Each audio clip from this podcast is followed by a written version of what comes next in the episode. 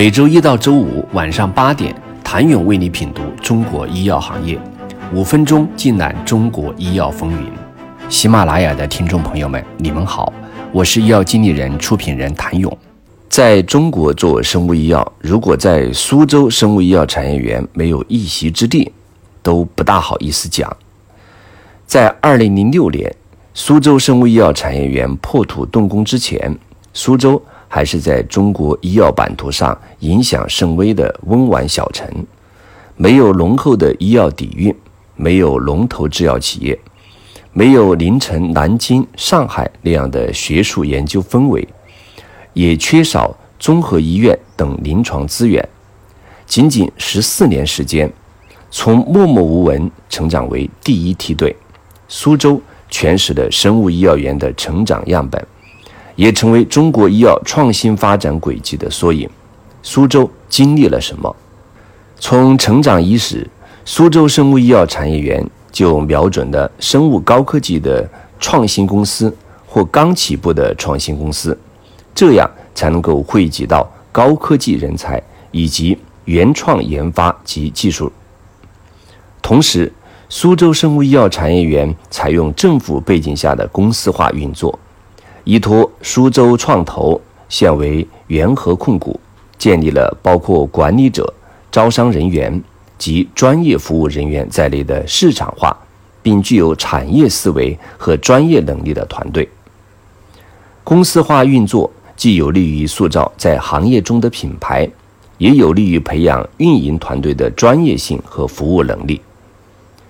靠近金融中心上海的苏州。仿效硅谷依托金融中心旧金山的发展轨迹，逐渐成长为中国高科技创新的圣地。边干边学的苏州生物医药产业园将自身定位为政府和企业之间的桥梁，着力为创业公司打造服务平台，比如投资上亿元建设生物医药和纳米技术平台，为企业提供入驻服务和人力资源服务。技术法规培训、产业政策指导、投融资对接等等，产业资本则是另一个撬动园区创新活力的因素。从二零一二年起，苏州生物医药产业园作为有限合伙人参股通和育成、泰福资本、里来亚洲、美敦力红杉中国基金等知名的行业风投机构。总计投资额度近十亿元，投资项目超过三百个。同时，苏州生物医药产业园还参与发起了新建原生物基金、原生创投、聚民创投等关注中早期创业项目的产业基金，已投资超过七十个创新项目。苏州生物医药产业园为企业提供的服务创造了很多的额外价值。最集中的体现在企业的估值上，业内很多人士反馈，市场上相同质量的项目，苏州生物医药产业园的项目估值一般要比其他地方的项目高百分之三十。正因如此，港交所上市新政策推出以来，从苏州生物医药产业园走出的企业占据了赴港上市生物医药企业的半壁江山。而苏州生物医药产业园成为了生物医药产业国家级高端人才最为集中的地方。一平方公里的区域内聚集了七十二位国家顶尖人才专家，而已经形成了覆盖从高层次人才、中层次人才到基层人才的创新社区。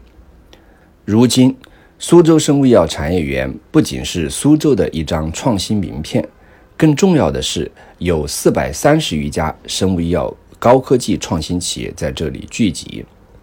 从园内走出的上市企业数量达十家，包括信达生物、基石药业、亚生医药等七家生物医药企业。截至二零一九年底，园区企业累计获得临床试验批件一百六十六张，累计批准生产上市药品七个。苏州俨然成为中国新药研发最活跃的地区之一。苏州生物医药产业园也已经成为苏州重要的产业地标，也直接将苏州推至中国生物医药城市第一梯队。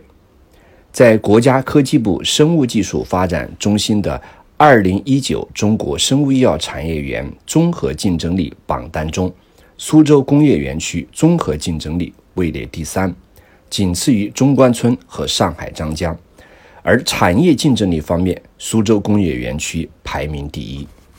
谢谢您的收听。想了解更多最新鲜的行业资讯、市场动态、政策分析，请扫描二维码或添加医药经理人微信公众号“医药经理人”——医药行业的新闻与资源中心。我是谭勇，周一见。